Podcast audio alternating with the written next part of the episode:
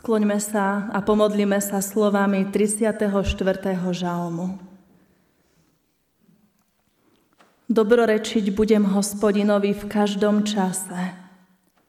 Nech je chvála o ňom neprestajne v mojich ústach. Nech sa mi chváli duša hospodinom. Nech čujú pokorní a zaradujú sa. Zvelebujte so mnou hospodina, a spoločne vyvyšujme jeho meno. Hľadal som hospodina a vyslíšal ma i vytrhol ma zo všetkých mojich hrôz. Amen.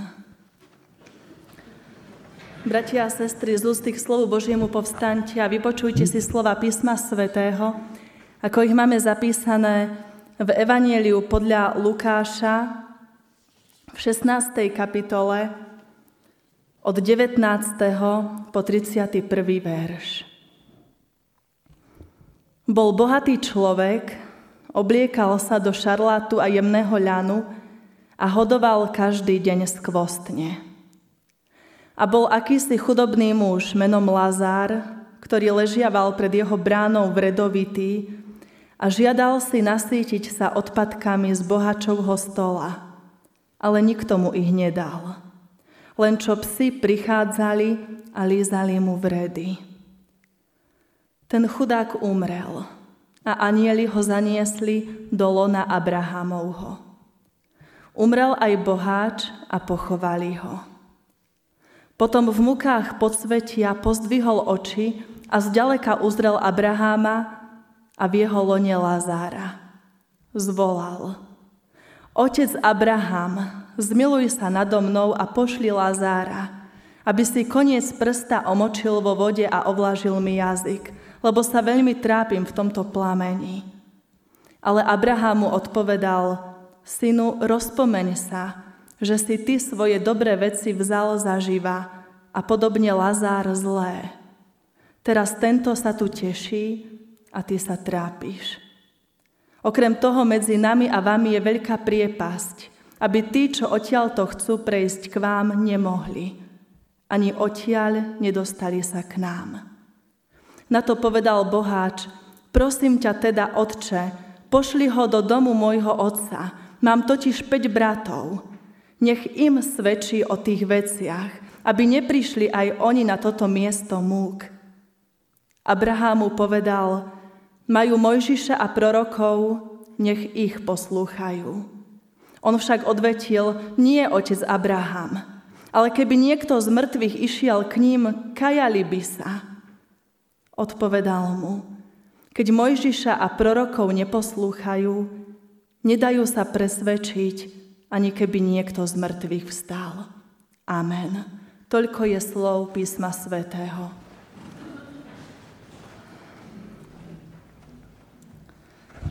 Drahí bratia a milé sestry v Pánovi Ježišovi Kristovi, do beslávnostnej polovice cirkevného roka vstupujeme so známym podobenstvom o boháčovi a chudobnom Lazárovi, ktoré má pre nás skutočne veľmi silný odkaz. Keď si spomenieme na nedele predtým, počas slávnostnej polovice cirkevného roka, sme si neustále pripomínali, čo trojediný Pán Boh urobil z lásky k nám. Vianoce nám hovoria, že Pán Boh sa stal človekom, sklonil sa k nám hriešnikom, aby nás zachránil. Veľká noc nám svedčí o tom, čo je Pán Boh z lásky k nám ochotný obetovať, že dal svojho syna, aby sme my mohli žiť svedčí o Božej moci nad životom i nad smrťou. A potom svetodušné sviatky nám hovoria o tom, že náš nebeský Otec nás nenecháva v tomto svete samých, ale dáva nám Ducha Svetého. Dáva nám dar viery, církev, spoločenstvo. Celá slávnostná polovica cirkevného roka nás utvrdzuje v tom, že náš Boh je láska, že jedine v ňom je naša záchrana, odpustenie a väčší život. Dnešnou nedeľou začínajú nedele po Svetej Trojici. Cez Božie slovo, ktoré budeme počúvať počas týchto nediel, sa ja, kresťan, mám zamyslieť nad tým, ako odpovedám ja sama svojim vlastným životom na túto Božiu lásku, ktorú som mohla spoznať, ktorou som aj ja zahrnutá a nesená. Aké svedectvo vydáva môj život ostatným ľuďom? Hovorím, myslím, konám skutočne ako nasledovník pána Ježiša. Prinášam svojim životom ovocie Ducha Svetého. Aj na tieto otázky budeme spoločne hľadať odpovede počas týchto nediel po Svetej Trojici. Dnes nám z úst pána Ježiša znie veľmi známe podobenstvo. Už toľkokrát sme ho počuli, no vždy nám má čo povedať. A teraz možno ešte viac než predtým. Podobenstvo, ktorým nám chce pán Ježiš ukázať, čo je v živote skutočne dôležité. Je tak neskutočne smutné a žalostné, koľko ľudí je aj dnes presvedčených o tom, že Pána Boha vôbec nepotrebujú. Že viera to je len nejaký prežitok. Také pohodlné je žiť svoj život bez Boha na svete. Také jednoduché je povedať, veď čo, ja môžem všetko. Nemusím brať ohľad na nikoho. Také pohodlné je nevšímať si iných, ale riešiť len seba, prípadne svoju rodinu. Bohatý muž z príbehu, o ktorom hovorí pán Ježiš, je presne takýmto človekom. Život si užíva plnými duškami. Oblieka sa do šarlátu a jemného ľanu a veľmi rád hoduje. Nielen občas, ale každý deň. Je mu výborne. Jeho telo má všetko, čo potrebuje. Dokonca má i navyše. No čo jeho vnútro? Čo jeho duch? Čo jeho srdce? Srdce má tento muž tvrdé. Nevšíma si biedu a bolesť okolo seba. Žije v tom, že toto sa ho vôbec netýka. Na prosby o zmilovanie je hluchý. Zabudol na pána Boha i na svojho blížneho. Neplnil Božie nariadenia. Platí o ňom to, čo píše prorok Ezechiel, jeho srdce bolo kamenné, tvrdé, chladné, bezcitné. Oproti nemu stojí v podobenstve chudobný biedný Lázár. Muž s vredmi, doslova pohodený pred bohačovou bránou, obklopený hrstkou psov, ktoré symbolizujú nečistotu a vyčlenenie zo spoločnosti. Bol hladný, ale nikto mu nedal jesť. Žiadal si aspoň tie odpadky z bohačovho stola, ale nikto mu ich nedal. Len tie psy prichádzali a lízali mu vredy. Povieme si, aká nespravodlivosť, aká bezcitnosť. No popremýšľajme sami nad sebou. Nevidíme sa v tomto bohačovi tak trochu aj my. Kiež by sme mohli povedať, nie, my takí nie sme. Ale žiaľ opak je pravdou. Koľkokrát sme sa už aj my odvrátili od biedného. Koľkokrát sme sa tvárili, že nepočujeme, že nevidíme. Ach, pane, odpusť nám to. Pán Ježiš v kázni na vrchu hovorí, blahoslavení, ktorí lačnia a žiznia po spravodlivosti, lebo oni budú nasýtení. A z Lukášovho evanielia sme dnes počuli slova pána Ježiša, ale beda vám, boháčom, lebo máte už svoje potešenie. Bratia a sestry, Martin Luther o tomto podobenstve napísal, veľmi vzácne je toto podobenstvo, lebo je tu hroziace evanielium. Straší bezbožných, ktorí nemajú záujem urobiť pre núdznych vôbec nič, ktorí sa správajú, ako by im Pán Boh dal majetok len pre nich samých. Žijú, správajú sa tak, ako by tu mali byť väčšine. Ale to sa mília. Či chudobný, či bohatý, každý raz z tohto sveta odíde. A čo bude potom? Pán Ježiš nám svojim rozprávaním tak trochu pootvoril dvere, aby sme mohli trochu nahliadnúť tam, kam nikto z nás nevidí, do väčšnosti. Umrel chudobný Lázar, rovnako umrel aj bohatý muž. No tam vo väčšnosti sa všetko otočilo. Lazar bol v raji. Židovský Talmud raj označuje ako lono Abrahámovo. No boháč ten teraz trpel. Trpel v mukách podsvetia. Predtým si Lazára vôbec nevšímal, no teraz dvíha k nemu svoj zrak a prosí o zmilovanie, hoci sám bol voči nemu hluchý. Lazar mu teraz však pomôcť nemôže. Milí bratia a sestry, varovanie a výzva k zmene nevyplýva z tohto podobenstva len pre tých vyvolených bohatých, ale platí aj pre nás, ktorí dopustíme, aby v našom prostredí, v našej blízkosti prichádzali ľudia o dôstojnosť. Rozdiel medzi nami a bohatým mužom je len v tom, že pre neho už bolo neskoro na zmenu. My však ešte čas máme. Toto podobenstvo nie je len hrozbou, aby sme prehodnotili svoje postoje k iným, aby sme upratali svoj rebríček hodnôt, ale je zároveň aj evanieliom útechy pre chudákov. Pre pána Ježiša reprezentuje Lazár všetkých chudobných, všetkých biedných, odpísaných, všetkých, ktorým vysvetľoval, blahoslavení žalostiaci, lebo oni potešení budú. Blahoslavení milosrdní, lebo im sa dostane milosrdenstva. To nie je len nejaká lacná útecha, že po smrti sa všetko vyrovná. Pán Ježiš prichádza do našich životov, aby ľudia vedeli, že Božia budúcnosť začína už tu a teraz.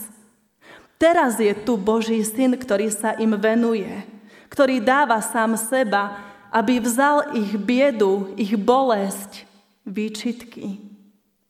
Teraz v ňom, v Ježišovi Kristovi, prichádza Božie kráľovstvo sem medzi nás – Pánovi Ježišovi nejde len o to, aby nás pozval k vytrvalosti a k odovzdanosti, že potom tam v Božom svete to už bude lepšie. On je tým, ktorý práve tu a teraz kladie základy nového sveta. I skrze nás, bratia a sestry, Pán Ježiš chce, aby tento svet bol lepším miestom. Chce, aby sme ním naplnení žili tu a teraz medzi sebou v láske. Aby sme šírili lásku a pokoj. Aby sme sa príjmali navzájom. Aby sme si odpúšťali. Aby sme boli milosrdní. Aby sme videli potreby iných a s láskou sa ich ujali.